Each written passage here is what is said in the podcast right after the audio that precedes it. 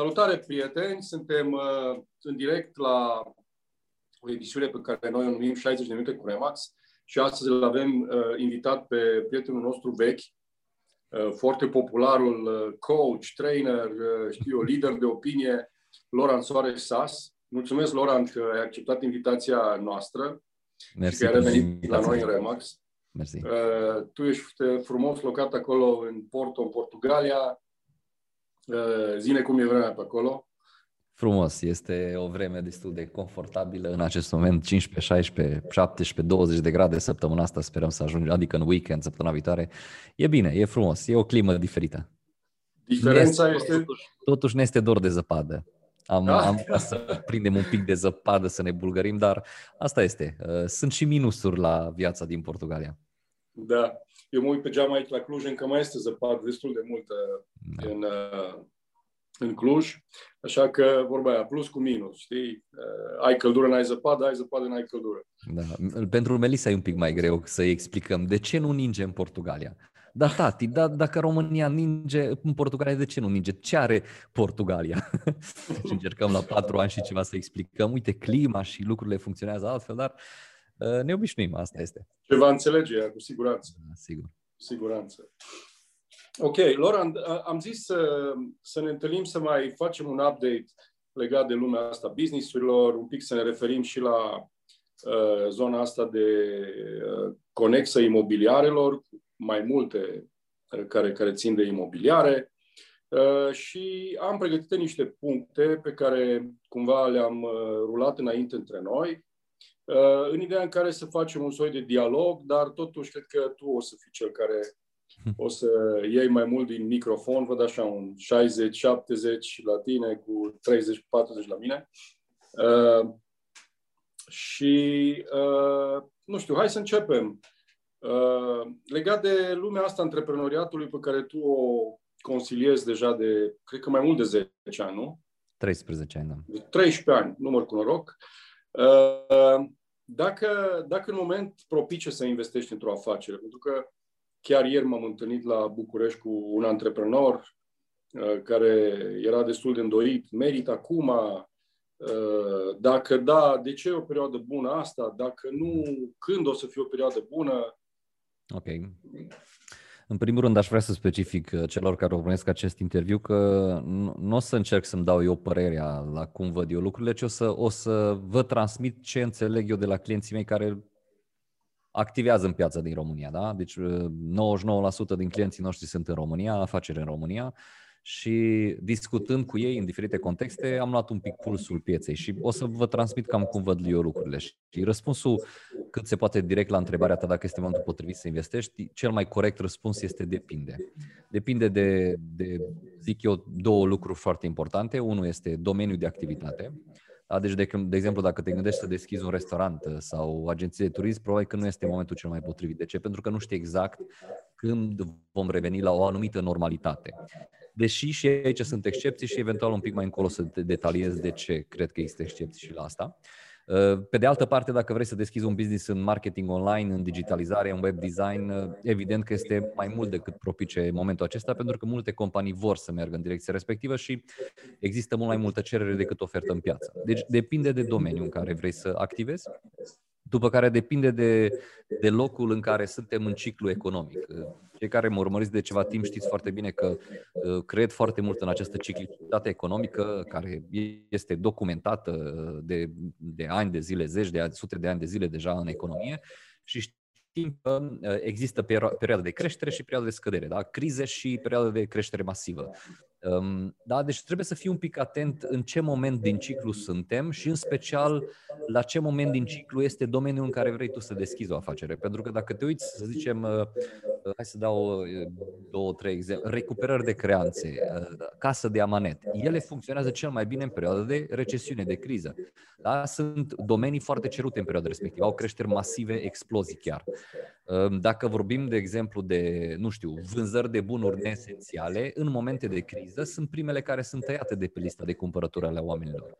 Da? Deci trebuie să înțelegi un pic domeniul în care intri, în ce fază a ciclului economic este în acest moment. Și al treilea lucru legat de acest aspect, deci tre- ține cont de domeniu, ține cont de ciclurile economice și fii inteligent în ce moment intri în, în, în business. Și ar mai un, unele domenii care aproape că poți să deschizi oricând că o să meargă. Și e interesant că, din punctul meu de vedere, imobiliarele sunt un astfel de domeniu. De ce? Eu le-am spus asta și am spus asta în diferite contexte în care am ținut cursuri pentru oameni din imobiliare. Tu, dacă ești agent imobiliar, că este criză, că este creștere, tu vizi. De ce? Pentru că imobiliarele tot timpul se vor tranzacționa, doar că tranzacționează altfel de persoane.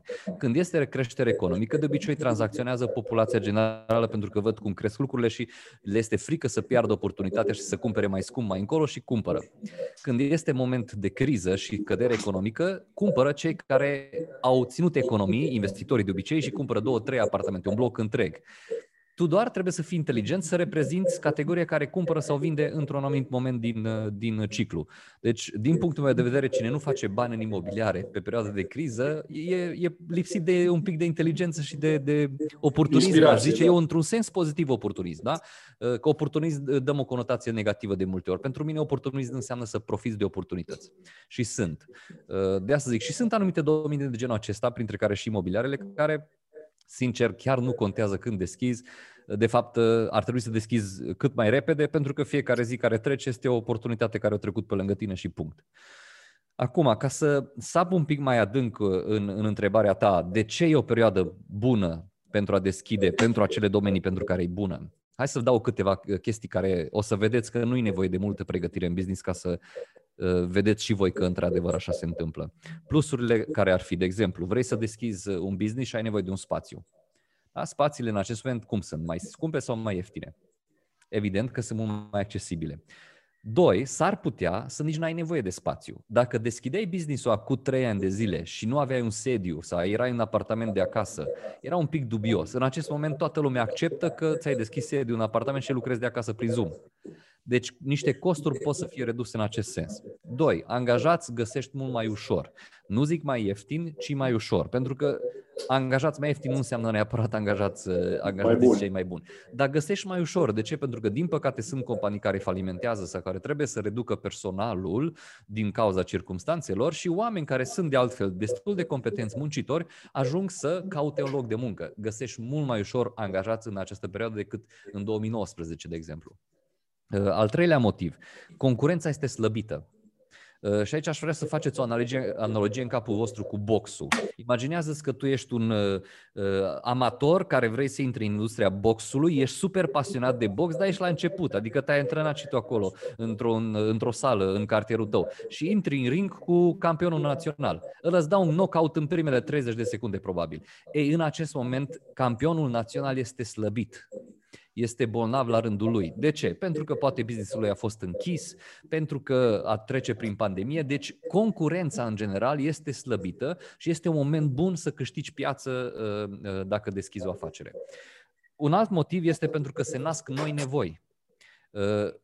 Am văzut în perioada asta de pandemie, de criză, că apar nevoi la oameni care n-au existat înainte. De exemplu, vorbeam cu antrenorul cu care facem antrenament, da, antrenamente săptămânale și în dimineață. Ea este în Cluj, eu sunt în Porto, eu sunt în birou meu, ea este la ea acasă, în dormitor. A, Zoom, zic, și îi povesteam, tu îți dai seama că în urmă cu un an de zile noi nu concepeam așa ceva? Și în acest moment există mii, sute de mii, milioane de oameni la nivel mondial care vor să facă antrenament acasă și acceptă orice antrenor din orice parte a lumii și tu poți să fii în Cluj și clientul să fie în Statele Unite și să-ți plătească de trei ori mai mult decât cât îți plătea clientul în Cluj. Fantastic. Deci se nasc niște zone noi, nevoi noi care nu au existat înainte. Web design, marketing online, sisteme de plăți digitale care sunt mult foarte folosite.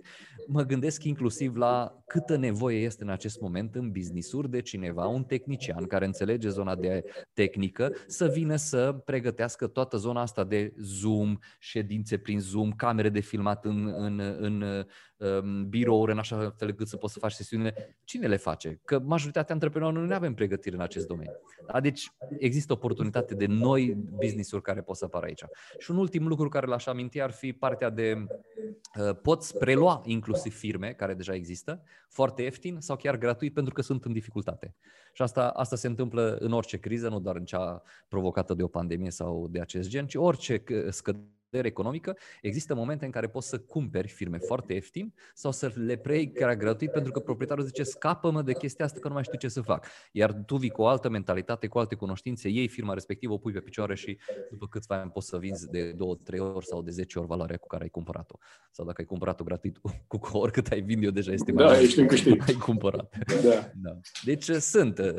Așa văd în acest moment lucrurile, Răzvan, bazat pe ceea ce îmi spun clienții, bazat pe ceea ce feedback-uri primesc, inclusiv de la clienții care sunt în Horeca. Am clienți care am, au cincizeci de restaurante și mi-au spus foarte clar, a fost un an greu, extrem de greu, dar a venit cu oportunități pentru că mulți dintre competitorii noștri pur și simplu au închis și au zis așteptăm să treacă.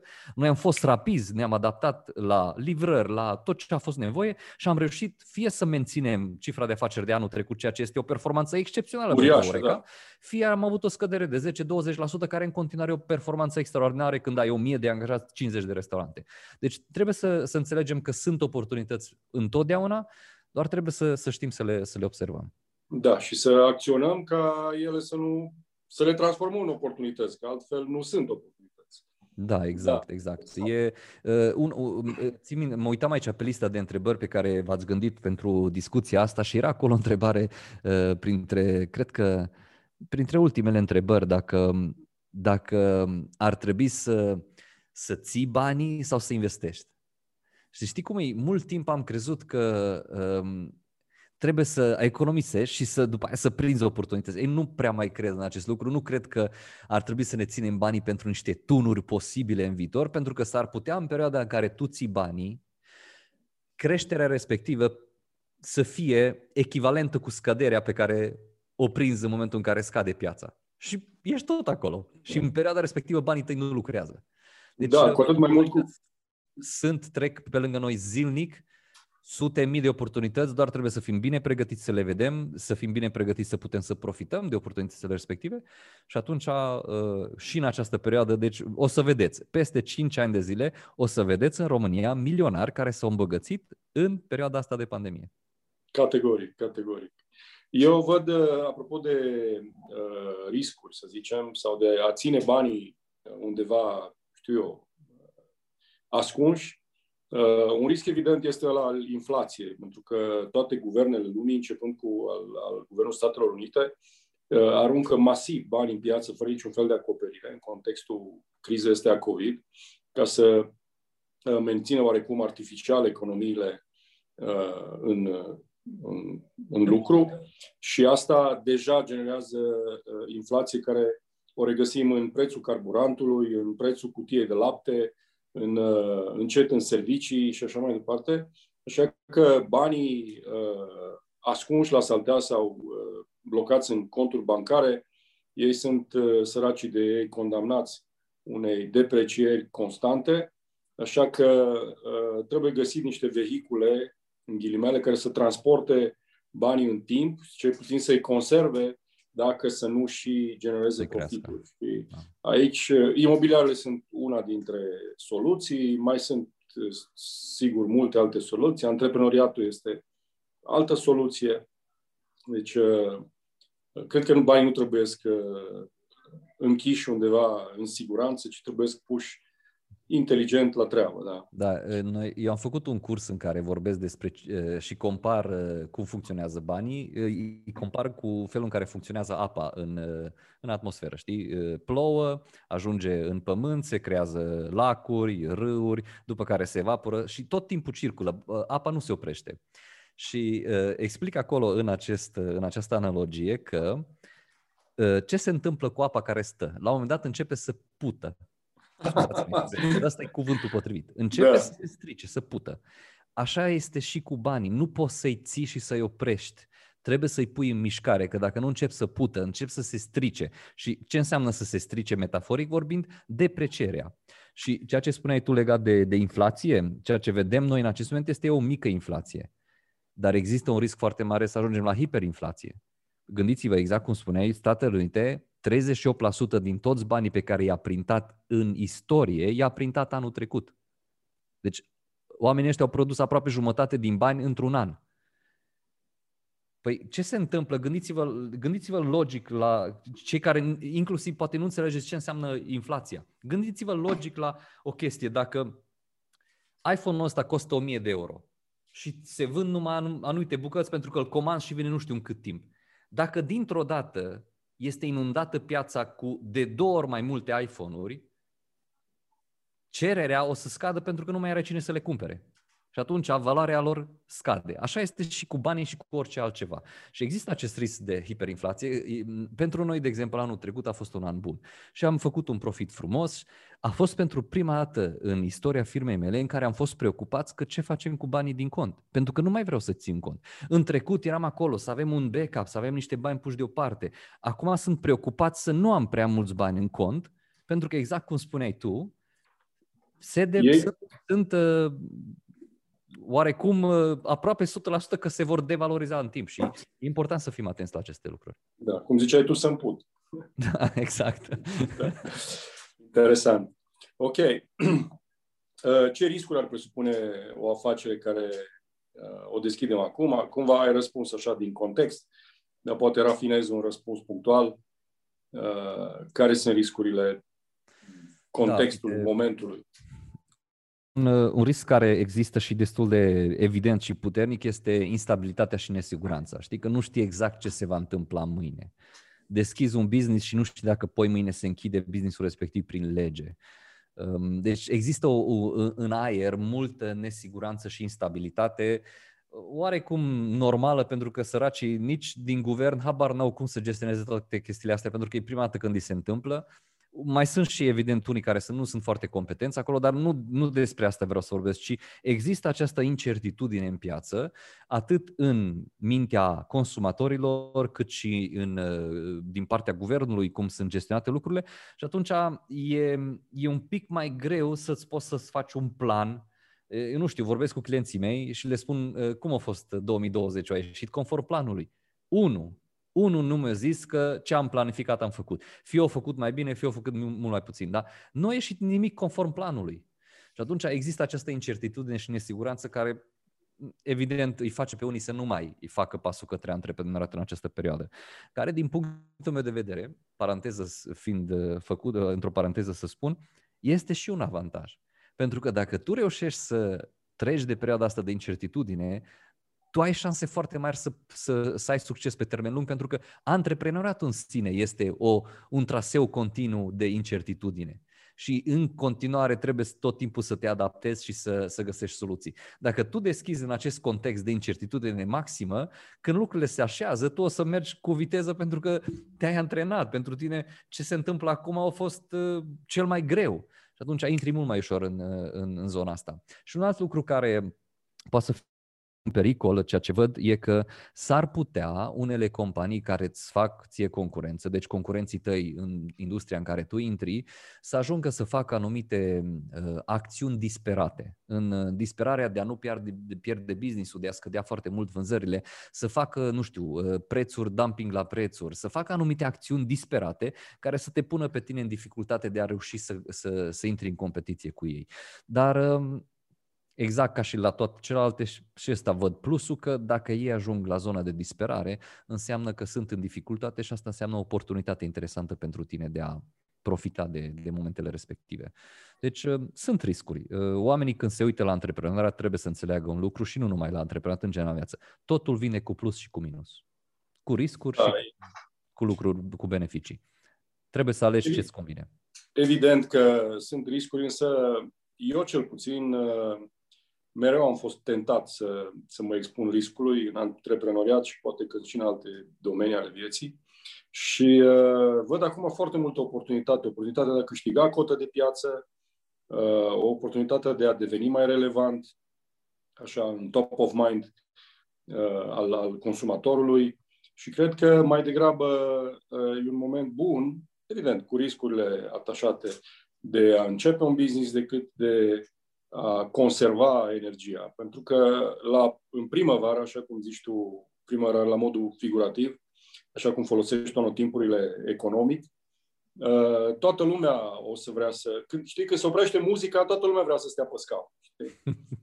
Uh, și atunci toți o să vrea să înceapă proiecte antreprenoriale și ghiși ce? O să apară o concurență a începătorilor și uh, un, un alt tip de risc da. al unei competiții mai intensificate, știi? Da. Uh, exact cum zice zica la aia, Răzvan, știi? Cine nu riscă, nu câștigă și asta este, da. este valabil. Uh, și aici ar mai fi o chestie de menționat. Atenție mare la cei care sunteți angajați și nu intrați în antreprenat pentru că e riscat antreprenatul. Dragii mei, din punctul meu de vedere, să fii angajat e mai riscant. Deci, atenție la falsa percepție că a fi angajat e sigur. Atenție la această falsă percepție. Pentru că eu cum văd lucrurile? Dacă ești angajat, cine e clientul tău? Patronul. Da? Tu dai timpul tău și el îți dă banii. Asta este schimbul care se întâmplă. Ai un client, unul singur. Ce se întâmplă dacă se supără clientul tău? Ce se întâmplă dacă pierzi clientul tău? Ai rămas fără loc de muncă, ai rămas fără business, cum ar veni. Când ești antreprenor, ai o mie de clienți, ai cinci sute de clienți, ai o sută de clienți, pleacă unul pentru că se supără, ai încă nouăzeci și nouă, ai încă nouă sute nouăzeci și nouă. Deci, riscurile din punctul meu de vedere, dacă știi ce faci, sunt mult mai mici în antreprenoriat decât în, în zona de angajat. Deci, atenție să nu credeți în această capcană că prefer să stau angajat că e mai sigur. Păi, dragul meu, siguranța ta ce? cincisprezece zile de preaviz sau patruzeci și cinci? Ai siguranța ta, atât. Atât ai. Și ai rămas fără nimic. În paisprezece zile, cincisprezece zile, preaviz, ești concediat. Și cred că pandemia a arătat clar că se poate întâmpla acest lucru, inclusiv la companii care sunt sănătoase. Pentru că exact, poți să apară ceva crește. Și tăiem. Și ai preaviz de patruzeci și cinci de zile și aia e siguranța ta. Am avut patruzeci și cinci de zile. Am aflat cu patruzeci și cinci de zile înainte că o să falimentez. No, bravo! Ok. Ce am sfătuit niște antreprenori, să zicem, tineri la început de drum, care ar decide să pornească într-o perioadă ca asta sau în perioada păi, asta. Primul sfat ar fi să începi odată. Că, na, e, e foarte... Asta este o chestie care mi se pare genială. Sunt oameni care se uită inclusiv la activitatea mea și la felul în care fac lucrurile și zic, mamă, Lorand, ce speaker bune. Da, mă, dar prima dată când am făcut, dacă ți arătă înregistrare, o să râzi. O să râzi cu lacrimi de cât de penibil am fost pe scenă prima dată. Dar am început. Și am repetat, și am repetat, și am repetat. Deci este imposibil să poți să ajungi să performezi în ceva în care nici nu-l începi. Deci ăsta ar fi primul, să începeți odată. Nu mai așteptați momentul potrivit, că nu o să fie niciodată momentul potrivit. Exact ca și la căsnicie, exact ca și la făcut copii, nu o să te simți niciodată o sută la sută pregătit să faci chestia aia. Dar după ce ai făcut, o să spui cel mai bun lucru care mi s-a întâmplat. Fă odată pasul, primul sfat. Al doilea sfat este... Um, În zona de startup la început, fii foarte inteligent și foarte rapid în adaptare. Dacă pleci la drum cu ideea asta, vreau să fac business-ul ăsta și ăsta e planul de afaceri și ăsta e produsul care îl vindem și la prețul acesta și piața nu face click repede la ce ai vrut tu, adaptează, schimbă, schimbă produsul, schimbă prețul, fă, fii, îmi place să fac analogia între antreprenor și G P S. Fii ca G P S-ul. Ăla îi dai o destinație și dacă zice să faci la dreapta într-o intersecție și tu nu mergi la dreapta, G P S-ul nu se întoarce la tine în mașină și zice, bă, fraiere, păi nu ți-am zis să mergi la dreapta, ce-i cu tine? Trebuia să mergi la dreapta, acum trebuie să stau eu să caut altă. Nu, G P S-ul tace și recalculează și caută un traseu rapid să ajungă la destinație. Asta face în antreprenoriat. Ai un obiectiv, vreau să ajung acolo peste zece ani. Orice blocaj apare, pandemie, lege, guvern, concurență, angajați care pleacă, orice... Orice provocare apare pe parcurs, taci și reconfigurezi traseul. Cauți o metodă prin care să ajungi la obiectivul tău. Deci asta și asta adaptare rapidă. Și al treilea sfat aș zice, pentru că are legătură și cu industria mea, dar cred mult în acest lucru, e să te duci, să înveți. Să înveți din experiența altora, să, vezi, să, să recurgi la programe care să te duce în industria ta. De asta mie mi se pare. Deci eu am un respect față de RE/MAX, deși n-am lucrat în RE/MAX, n-am procente sau uh, nu, nu câștig nimic din RE/MAX, dar am un, un respect enorm de mare pentru sistemul educațional care există în, în business-ul acesta. Deci, practic, tu intri acolo și ăia, uh, știi cum îi, uh, cum îmi spun și mie, te spală pe creier. Îți reprogramează tot ce înseamnă cunoștințe de imobiliare și te pregătesc, dacă tu n-ai vândut până în acest moment nimic, înveți tot procesul, care sunt pașii, cum abordezi, cum negociezi, cum suni, scripturi când suni. Deci asta este ceea ce trebuie să existe la antreprenori. Dragii mei, când începeți un business, fie că o faceți într-un business care are un sistem de genul acesta, cum este și RE/MAX, fie că începeți singur, dar trebuie să găsiți undeva o sursă din care să vă educați. Pentru că, dragii mei, în două mii douăzeci și unu nu mai putem să mergem în business-uri după ureche. hai să vedem unde bate vântul mai tare. Nu mai poți, piața e atât de competitivă încât te elimină foarte repede. În urmă cu treizeci de ani în care oamenii nu aveau acces la informații, puteai să faci chestia asta. Era ușor să intre și zic, mai ne descurcăm. În două mii douăzeci și unu vin copiii ăștia care au stat patru ani, au început de la cincisprezece ani să vină la cursurile mele sau să studieze sau nu știu ce, și la douăzeci de ani te scot din piață în două săptămâni pentru că tu încerci. Încerci să găsești ce funcționează. În loc să, să-ți iei mentori, să cauți educație în acest sens. Și asta să fie sfatul meu pentru ei. Fain, foarte fain. Uh... Voi cum vedeți chestia asta, Răzvan, legat de educație? Oamenii care intră în sistemul vostru văd beneficiul la ceea ce faceți? Da, asta legat e, de educație? Asta e motivele pentru care uh, am făcut și un survey intern. Asta e dintre motivele pentru care principal pentru care oamenii au venit în RE/MAX, partea de educație. Într-o mare măsură, asta era uh, primul, primul box bifat acolo în chestionarul. Uh, am, noi am investit foarte mult în ultimele, în ultimii ani, aș zice, în zona asta de educație. Avem o platformă educațională online care valorizează, care costă, mă rog, care e pre, foarte prețuită în perioada asta de izolare, pentru că cursurile sunt disponibile șapte zile pe săptămână, douăzeci și patru de ore din douăzeci și patru. Avem niște traininguri pe care le susținem cu niște colegi care sunt foarte bine antrenați și licențiați în training la nivel european. Curicula pe care noi o predăm este una pe care nu noi am creat-o. Ea este creată de către organizația asta după cincizeci de ani de experiență în peste o sută de țări în lume. Adică este un, un bagaj uriaș de informație foarte bine structurat, care ajută oamenii care intră în business-ul ăsta să, să aibă o integrare rapidă și uh, le creează un context care să, să, să, să ajute să performeze rapid. Despre asta e vorba. Uh-huh. Uh, e foarte important să iei decizia de a începe, însă trebuie să știi, unu, unde vrei să ajungi și, doi, cam cum ar trebui să o faci. Exact. Că altfel, ca orice barcă care nu, vre, nu știe în ce port vrea să ajungă, orice vânt e prielnic, știi? Și, și nu ai cum să faci reconfigurarea traseului dacă nu ai o destinație. Exact. Trebuie să ai un, un obiectiv, un cel acolo, un vis care să, să, să te împingă în față, știi? Iar legat de partea asta de educație, noi avem foarte multă educație foarte bine structurată și lucrăm la asta continuu, investim foarte mult în toată treaba asta. Bun, acum, dacă tot vorbim despre imobiliare, crezi că investițiile imobiliare sunt în general un plasament sau o investiție uh, inteligentă sau oportună? Răzvan, ca să răspund cât mai corect la întrebarea asta, cred că ar fi important să înțeleagă cei care urmăresc acest interviu ce înseamnă de fapt aceste plasamente sau ce putem să facem noi cu banii noștri. Da? Zicem că ai adunat o sumă de bani, mică, mare, nu contează, și îți pui întrebarea ce fac cu banii ăștia. Am înțeles că nu-i bine să-i țin într-un loc, că se împut, dar ce, în ce să investesc? Și sunt diferite instrumente de investiții. Depozitele bancare, unde spuneam noi că, atenție, că chiar și depozitele nu sunt foarte bune, e, sunt un instrument de investiție, unde ai un randament de doi la trei la sută în lei, zero la sută în euro sau zero virgulă unu la sută. Da, da. Vorbeam cu cineva de la o bancă de aici, din, din Portugalia, și îmi spunea, Lorand, stai liniștit că în acest moment este zero, dar o să ajungem la dobânzi negative. Cu alte cuvinte, la euro va trebui să ne plătești să-ți ținem bani în bancă. Da? Deci depozitele bancare au acest dezavantaj. În lei ai doi la trei la sută, dar creșterea da, euro față de lei, inflația, da? Inflația ajunge să anihileze oarecum dobânda respectivă. Deci aproape că ești pe zero sau poate chiar pe pierdere. Un alt instrument de investiție sunt titlurile de stat, unde ai poate treizeci și cinci la sută, tot așa în lei, în euro ai mai puțin, care sunt destul de sigure. Ce sunt titlurile astea de stat? Ca să înțeleagă orice om care nu are cunoștințe investiționale.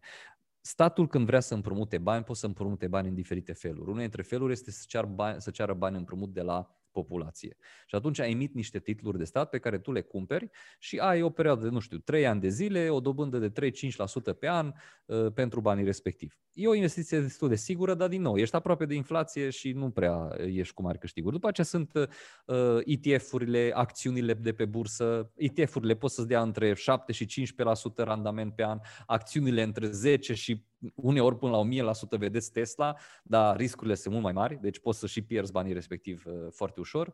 După aceea sunt fonduri de investiții, metale prețioase, aur, criptomonedele, unde poți să ai creștere între zece și cinci mii la sută. Am văzut criptomonede care au, care au explodat în, în perioada aceasta.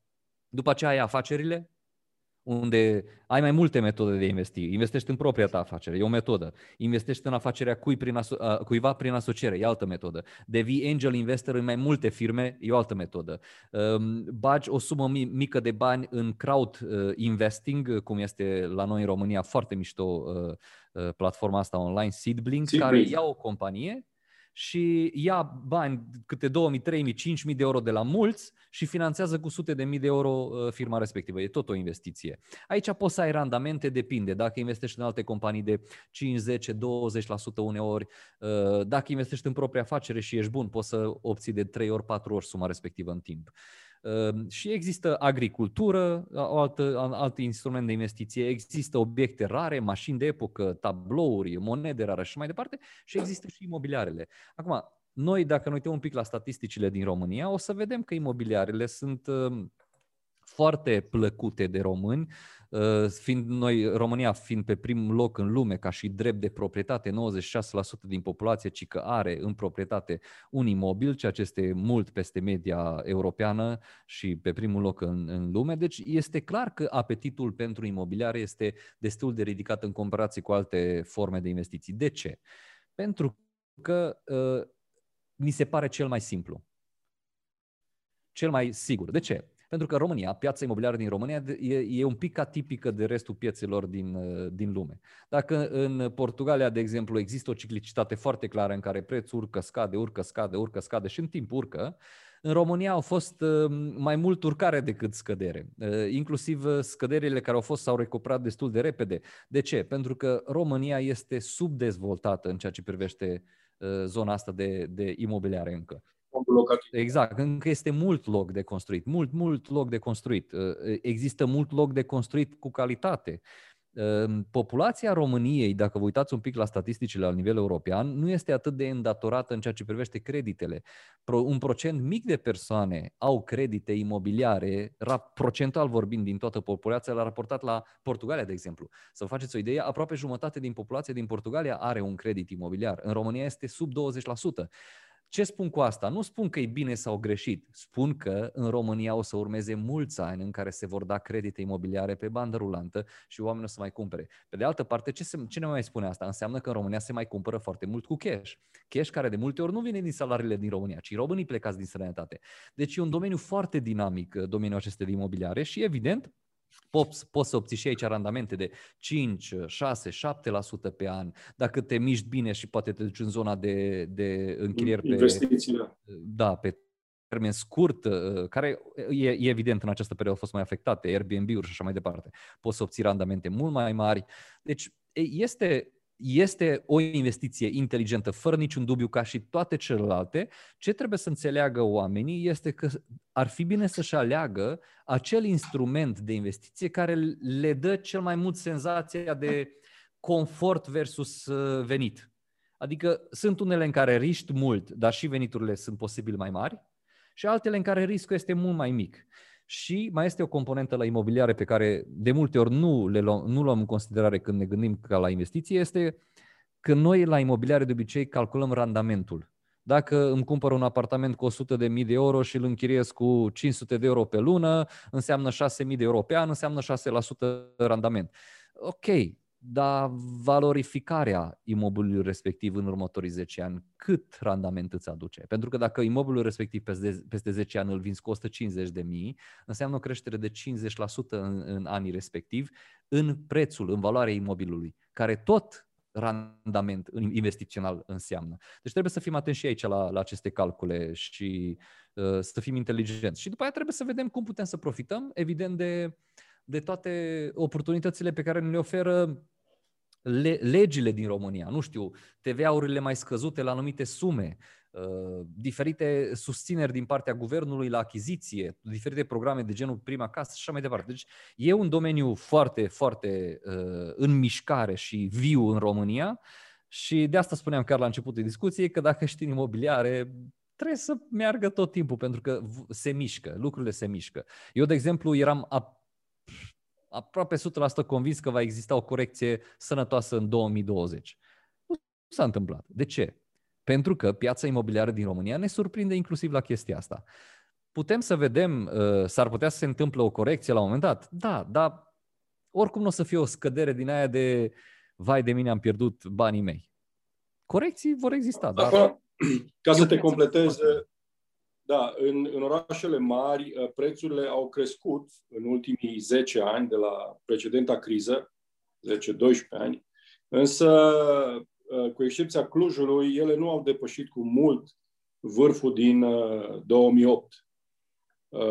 Clujul face o excepție aici, însă Bucureștiul este undeva în medie sub. Sigur că în București sunt niște vârfuri care depășesc și fac excepție, dar în medie prețurile nu au crescut așa de mult în, de, la, de la precedenta bulă imobiliară până în ziua de astăzi și uh, niciodată nu a fost mai Uh, cum spun eu, affordable îmi vine în minte, uh, accesibil uh, metru pătrat locuit decât astăzi, raportat la uh, venitul net, la salariul net. La venituri, exact. La și asta e important net. De văzut. Cât cresc veniturile? Nu poți să compari doar prețul pe metru pătrat între două mii douăzeci și două mii opt, trebuie să compari și veniturile între două mii opt și două mii douăzeci. Veniturile în unele domenii mai mult decât că s-au dublat, de exemplu în, în I T, tehnologie.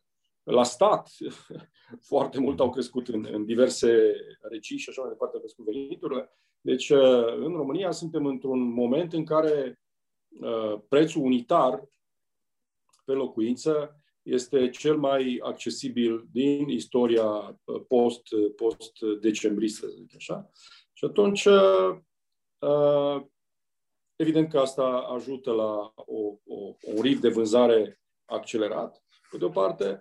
Pe de altă parte, dincolo de a investi în imobiliare pentru a le, a le închiria, există și investiții speculative, care în perioada din asta tulburi uh, au, uh, știu eu, o frecvență mai mare, oportunitățile apar mai des. Uh, există investiții care, uh, știu eu, locuințe sau imobile care pot fi reconvertite, renovate și care Pot să, pot să crească valoarea semnificativ prin, știu eu, ajustări, modificări, uh, upgrade-are ale imobilului respectiv, fie că vorbim despre un întreg imobil sau despre o mică locuință. Uh, oportunitățile sunt multiple în domeniul ăsta. Uh, pot să, pot să jonglezi acolo cu soluții de finanțare inteligente care să te ajute să faci bani din banii altora. E aici o știință întreagă. Eu cred că trebuie să ai consultanți buni care să te îndrume bine, pentru că e foarte complicat să le înveți de unul singur dacă nu ai un exercițiu sau o practică sau o pregătire specifică în domeniu. Exact. Și atunci apelează la niște oameni care se pricep. Fie că vorbim de finanțare, fie că vorbim de agentul imobiliar care să îți arate oportunitățile de investiții sau de exit, de vânzare. Deci, domeniul ăsta imobiliar este unul extrem de vast, nu ne-ar ajunge ore să, le, să detaliem aici. Și eu cred cu tărie că lumea asta nu va putea să existe fără, fără imobiliare, fără o piață imobiliară, da. Pentru că, până la urmă, este o nevoie de bază. Da. Uite, chiar vreau să dau exemplu ăsta, ziceai, de, de a lucra cu profesioniști.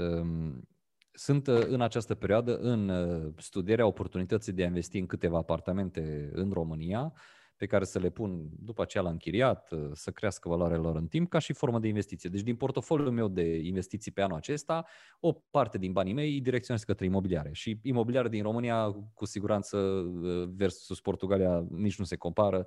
De departe, România Bate. Din toate punctele de vedere. Impozite, valorizarea imobilului în timp, totul. Deci piața din România este semnificativ mai bună din punctul ăsta de vedere investițional pentru mine.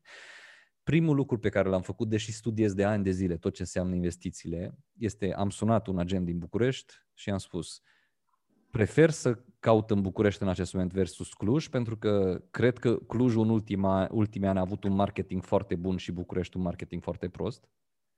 Și atunci cred că București vine ca și investiție, e mai inteligent în acest moment decât Clujul.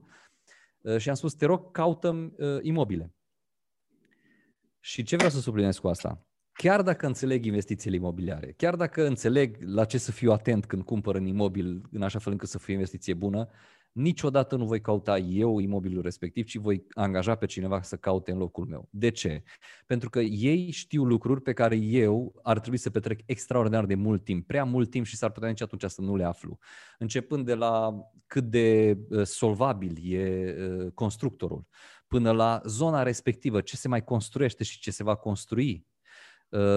Deci sunt niște lucruri și agentul cu care colaborez mi-a trimis o listă de trei oportunități de investiții și mă uitam și felul în care le-au comparat și le-au spus astea sunt plusurile aici, astea sunt minusurile aici. Am zis, deci comisionul pe care eu potențial îți voi da ție este nimic în comparație cu cât reușesc eu să economisesc prin faptul că iau un imobil mai potrivit sau mai uh, uh, pentru investiția pe care o fac. Deci e, e foarte important aici să, să recurgeți la oameni care știu ce fac în domeniu, pentru că fiecare dintre noi suntem buni la ceva. Eu sunt bun în ceea ce sunt bun, dar nu pot să iau decizii atât de bune pe zona de imobiliare ca și un om care mănâncă pe pâine zece ore pe zi imobiliare. Ăla se întâlnește cu oameni, ăla simte piață, ăla știe dacă s-a negociat, nu s-a negociat. Ăla, agentul, poți să-mi zică, Lorand, vezi că cu acest constructor poți să negociezi trei la patru la sută dacă îi zici asta, asta, asta. De ce? Pentru că au făcut chestia asta cu alții. Și, deci numai din chestiile alea deja îți scoți uh, comisionul agentului fără nicio problemă. Deci e foarte importantă chestia asta de a lucra întotdeauna cu oameni profesioniști care știu ce fac în, în, în domeniul lor. Da, eu aș mai adăuga la, la uh, capitolul ăsta legat de investițiile imobiliare și piața imobiliară în general, uh, pentru că asta facem noi. Uh, consultanța în domeniul imobiliar, uh, mie mi se pare așa un vârf de lance în, în vânzări, într-o oarecare măsură. Și o mare oportunitate de business, comparând cu alte business-uri în care eu am fost implicat, unde trebuia să investesc în stocuri, în mărfuri, în uh, alte costuri legate de stocuri, gen perisabilități, transport, asigurări, furturi și așa mai departe, care aici se mulțesc cu zero. Exact. Practic, agentul imobiliar nu investește niciun cent în proprietățile pe care le are în portofoliu, nu are niciun fel de cost cu menținerea acestor stocuri în portofoliu. În plus, sunt valori uriașe, practic sunt cele mai mari valori pe care poți să le iei la vânzare într-o piață de mărfuri. Și mai mult, comisioanele sunt substanțiale. Adică noi lucrăm cu un patru la sută În, în, în modul de reprezentare exclusivă. În Portugalia, de exemplu, știu că se lucrează cu cinci șase în RE/MAX. În timp ce, pe vremuri când vindeam echipamente din astea de telecom, gen telefoane mobile, aveam o marjă medie de cinci la sută, în condițiile în care valorile erau mult mai mici și mi-a asumat o mulțime de probleme legate de stocuri și lucrul ăsta îți dă, îți dă o forță și o liniște, de altă parte, care în puține alte domenii poți, poți să o regăsești. Răzvan, am o curiozitate. Nu știu dacă ai voie da. să zici sau nu, dar am o curiozitate. O zic, că dacă poți să răspunzi bine, dacă nu, nu. Care da. e cel mai mare comision care s-a dat în România pentru imobiliare? Mă, eu pot să spun că o să-ți dau mai mult din casă decât, decât m-ai întrebat. Cel mai bun agent în două mii douăzeci în RE/MAX a făcut comisioane de peste două sute cincizeci de mii de euro și cel mai mare comision din două mii douăzeci a fost undeva la nouăzeci de mii de euro în rețea, dintr-o tranzacție. Vorbesc de nouăzeci de mii de euro comision dintr-o tranzacție. În România sunt uh, agenți care au, uh, au, au realizat tranzacții cu comisioane mult mai mari de nouăzeci de mii de euro, uh, nu neapărat în RE/MAX, dar uh, uh, ștacheta asta crește de la un an la altul în ce ne privește pe noi RE/MAX avem tot mai mulți performeri și uh, oportunitatea e fără limită cumva. Adică nu o să poți niciodată să, în următorii douăzeci douăzeci de ani, să acoperi în așa proporție în România numărul de tranzacții imobiliare ca agent imobiliar, pentru că asta ar însemna să ne triplăm business-ul. Or, lucrul ăsta e destul de puțin probabil. Deci uh, sunt foarte, foarte, foarte multe oportunități acolo în zona asta, pentru că sunt diferite tipuri de proprietăți, de la terenuri, case, apartamente, spații comerciale, spații industriale, terenuri agricole și așa mai departe. Uh, și la vânzare, la închiriere, și piața e extrem de efervescentă și fără limită, știi? Și mai are un avantaj, și anume că accesibilitatea e foarte, cum să spun eu, adică poți să accesi foarte ușor la, la job-ul ăsta, la business-ul ăsta, pentru că n-ai nevoie de niciun fel de uh, filtre de intrare, gen diplome, examene sofisticate, uh, facultăți de drept sau de medicină și așa mai departe. Și uh, poți să devii operațional rapid, cu niște traininguri intensive de câteva săptămâni, ești up and running. Mm-hmm. Da, da, asta ca să completeze. E, e interesantă, cifrele astea sunt interesante, practic. Ar însemna un venit de vreo douăzeci de mii de euro pe lună la agentul acesta, ceea ce e, na, e frumos. Să da, sună. douăzeci de mii de euro pe lună în România. Interesant. Te descurci. Da. De adevărat, de adevărat că e un vârf de lance, e cumva premiantul clasei. Da, dar da, măcar știi ce e posibil. Știi, când da, intri în industria asta, posibil, că dacă tu intri în industria de, de ești, vrei să fii vânzător și zici, ok, ce industrie aleg? Păi uite-te un pic unde se câștigă cei mai mulți bani. Pentru că poți să, te, să devii cel mai bun vânzător de mobilă, probabil că nu o să-i comisioane niciodată sume de genul acesta. E imposibil. Și atunci trebuie să vezi un pic și aici unde sunt marjele, unde poți. Și într-adevăr, cum spuneai tu, imobiliarele sunt sumele unde se transac- adică locul în care se tranzacționează sumele cele mai, cele mai mari. Deci, fără da, în principiu nu prea ai ce să vinzi mai scump decât imobiliare. Probabil că poți să vinzi business-uri de nișă la valori acolo mai mari decât în real estate. Însă trebuie o expertiză de zece ori mai mare da, decât ex, ex, extrem de... Și România nu e o piață pentru asta încă, pentru business-uri da. Tranzacționate în felul acesta. Da. Ok. Uh, care crezi că e un minim pe care ar trebui să-l dețină un antreprenor ca să pornească un business într-o perioadă ca asta? Depinde foarte mult de business. Dădeam exemplu mai devreme, dacă vrei să începi un restaurant, poate că minimum ar fi undeva la cincizeci de mii, poate chiar spre o sută de mii de euro. Sunt alte domenii în care nivelul de intrare financiară este mult mai jos. Nu știu, hai să luăm exemplu care îl dădeam mai devreme, web design. Da? Dacă vrei să începi o companie de web design și tu ai cunoștințe de web design, ai laptopul, ai cunoștințele tale și ai dat drumul și ai nevoie de ceva bani ca să faci promovare la început. Deci depinde foarte mult de domeniul de activitate în care intri. Ceea ce aș vrea să transmit celor care urmăresc acest, această discuție e că ca să începi o afacere ai nevoie de resurse. Okay? Numai că mulți tineri în special se uită și ei cred că singura resursă de care au nevoie sunt banii. Și nu e adevărat. Poți să, banii sunt o resursă, dar poți să ai și cunoștințe și mai puțin bani, da, cunoștințe multe și mai puțin bani, poți să ai experiență multă și mai puțin bani, poți să ai o rețea de networking foarte bună și nu ai nevoie de atât de mulți bani. Deci resurse ai nevoie, dar nu sunt neapărat doar bani de care ai nevoie acolo la început.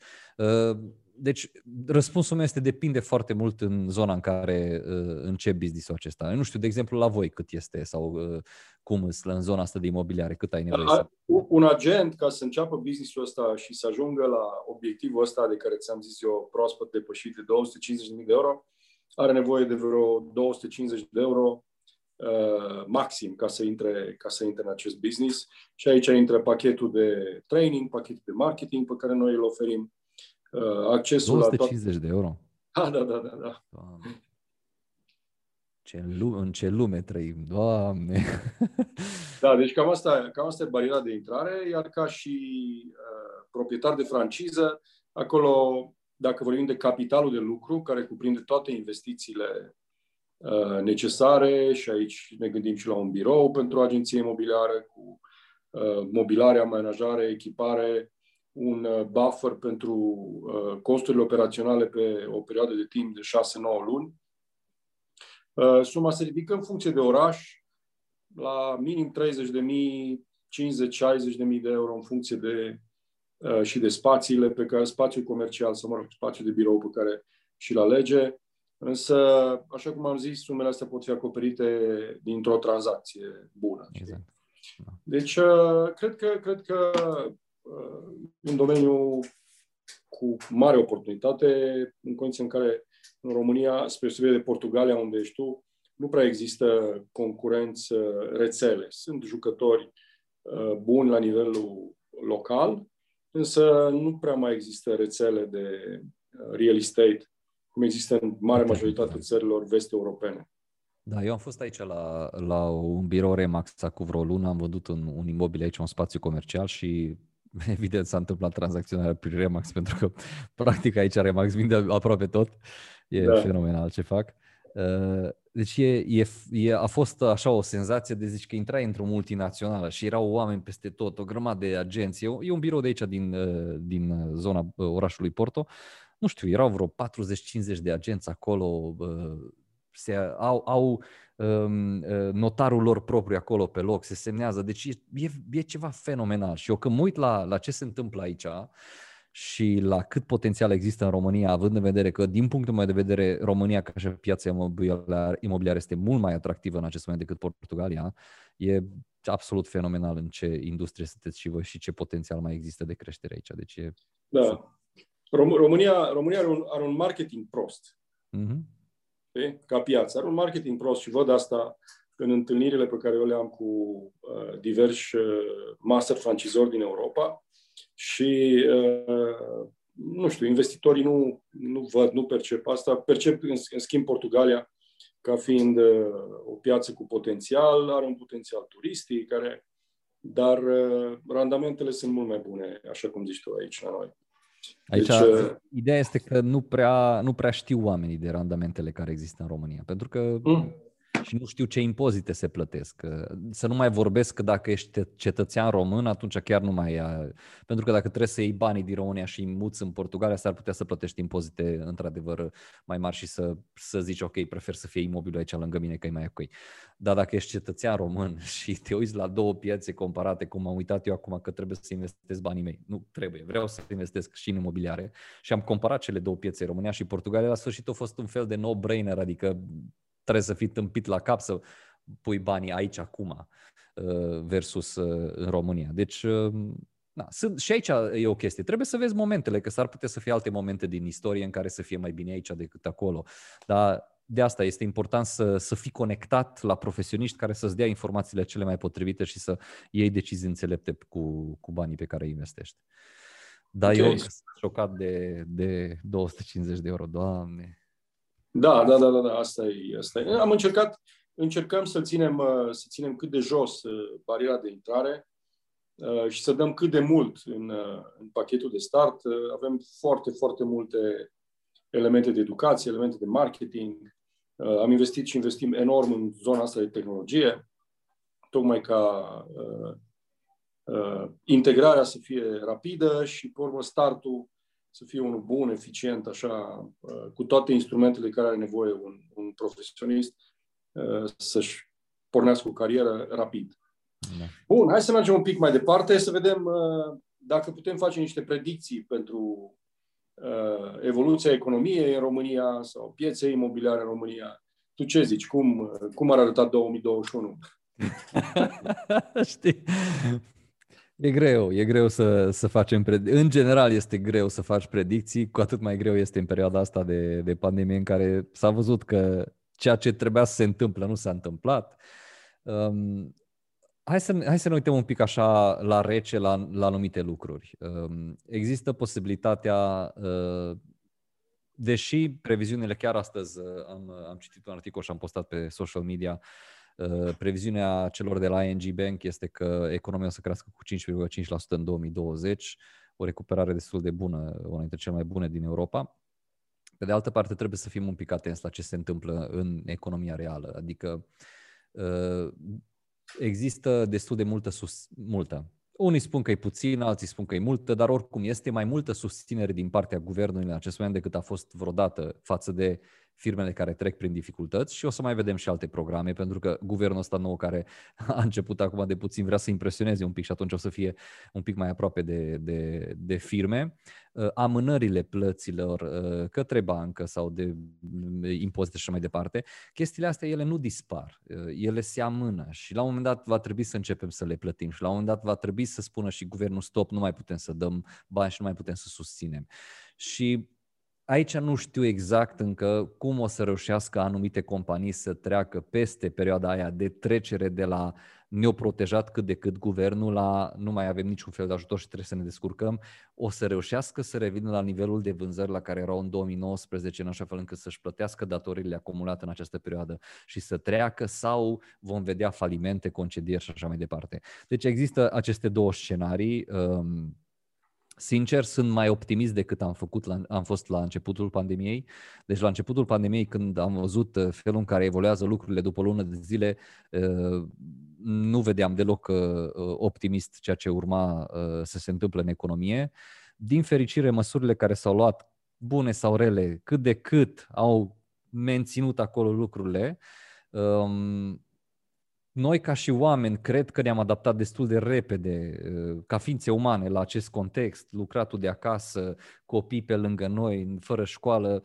Ne-am descurcat destul de bine, deși știu că este greu și, și pentru noi, ca și părinți, este greu. Acum în Portugalia, de exemplu, este carantină totală, deci înțeleg ce, ce înseamnă aceste lucruri și nu este ușor, dar chiar și așa, noi, ca ființe umane, suntem destul de adaptabili.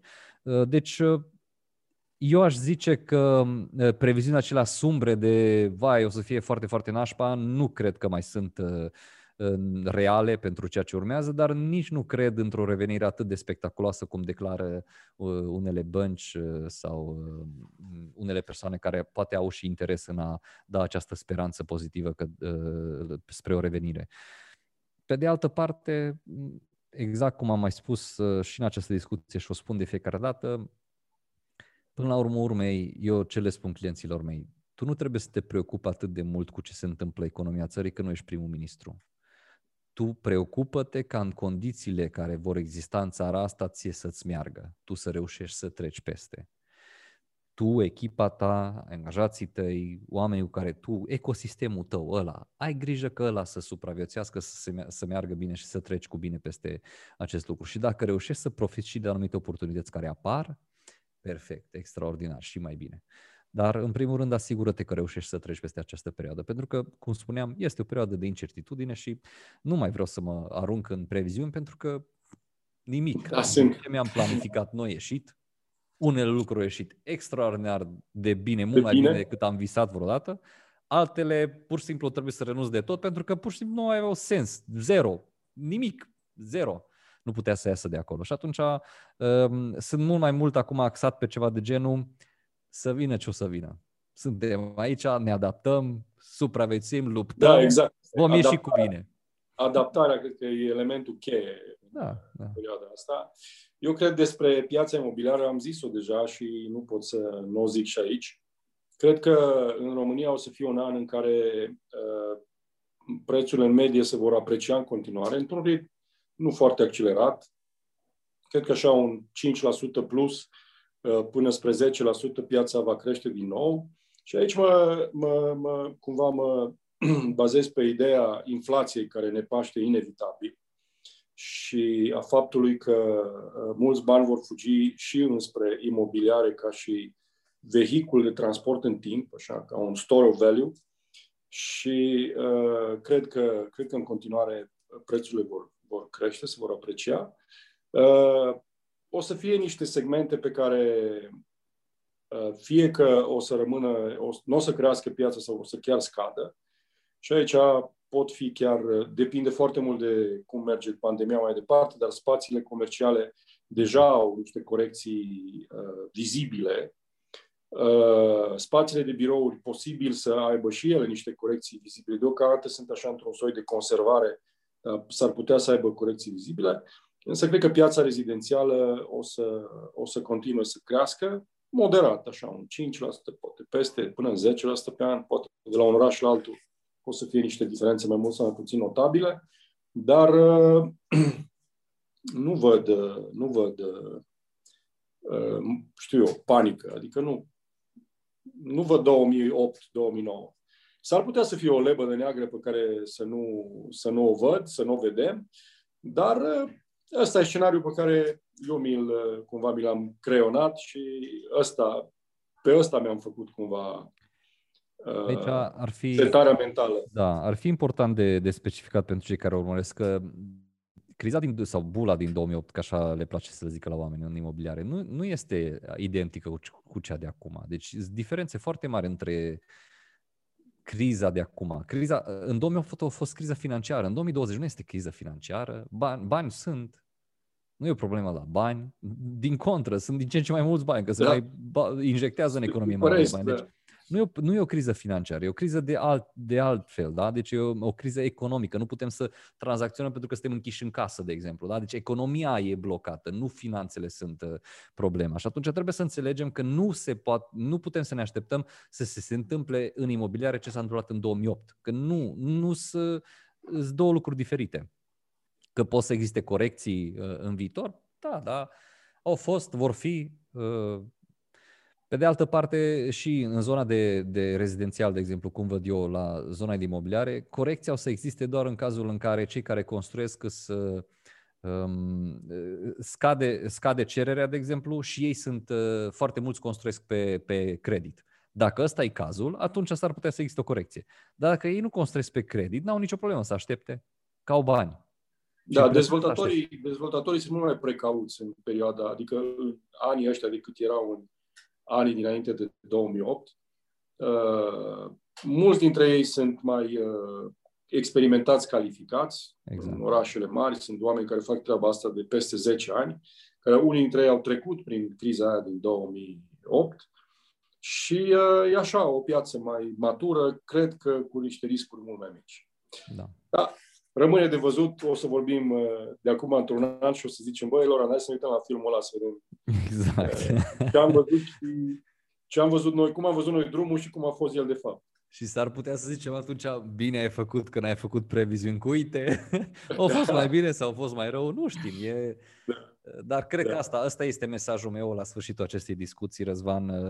Hai să ne concentrăm, nu, nu să încercăm să ghicim ce urmează în viitor, ci să ne concentrăm pe a crea această abilitate de adaptare la orice poate să vină în viitor. Asta da. este de departe. Să facem, să facem ce putem cu noi, să facem mai bine și să nu uităm la alții, gen politicieni, economiști și așa mai departe, exact. și să facem ce ține de noi și, cum zici tu, de echipa noastră, astfel încât să știm că am dat tot ce am putut în momentul și contextul ăsta. Exact.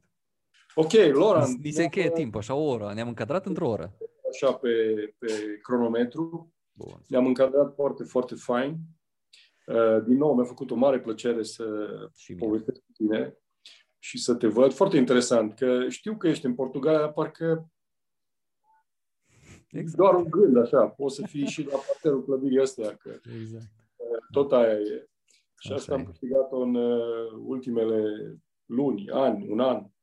De când și uite că ne-am adaptat și că lucrurile par să fie o normalitate. Cine știe ce alte, alte surprize ne mai aduce viitorul.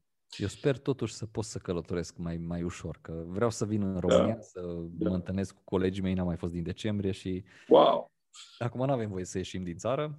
Mă rog, eu fiind cetățean român aș putea să ies, dar e mai complicat. Carantină, nu știu ce... Deci eu cred că nu o să revenim la normalul, chiar normal dinainte și noul normal o să fie diferit, dar sunt niște da. lucruri care vor fi mai ușoare, călătoritul și multe alte lucruri uh, și sperăm, sperăm să putem să repetăm discuția asta poate față în față la Cluj din nou, cine știe. Sau poate aici Abia. în Portugalia când veniți voi. Să știi că am trecut prin Portugalia acum două săptămâni, am venit de undeva dinspre Africa și am oprit în, în Lisabona, am fost panicat să nu cumva să ies din aeroport, exact. dar să uh, nu trebuiască în România când ajung să, să trebuiască să intru în alea cincisprezece zile de izolare. Așa că așa mi-am schimbat avionul, am cheltuit o grămadă de bani cumpărând încă un set de bilete de avion ca să evit să stau în, în Lisabona. Prea mult timp în Lisabona. Da. Și am constatat că uh, aeroportul și în Lisabona și în Madrid erau complet goale.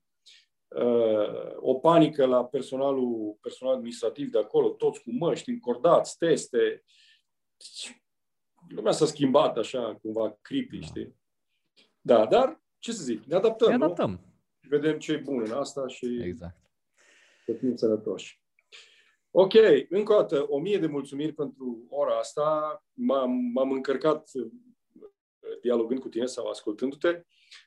Să fiți sănătoși și să ne vedem Doamne. Cu drag acasă în România, la Cluj. Doamne ajută! Salutări tuturor! Ceau, ceau! Mulțumim!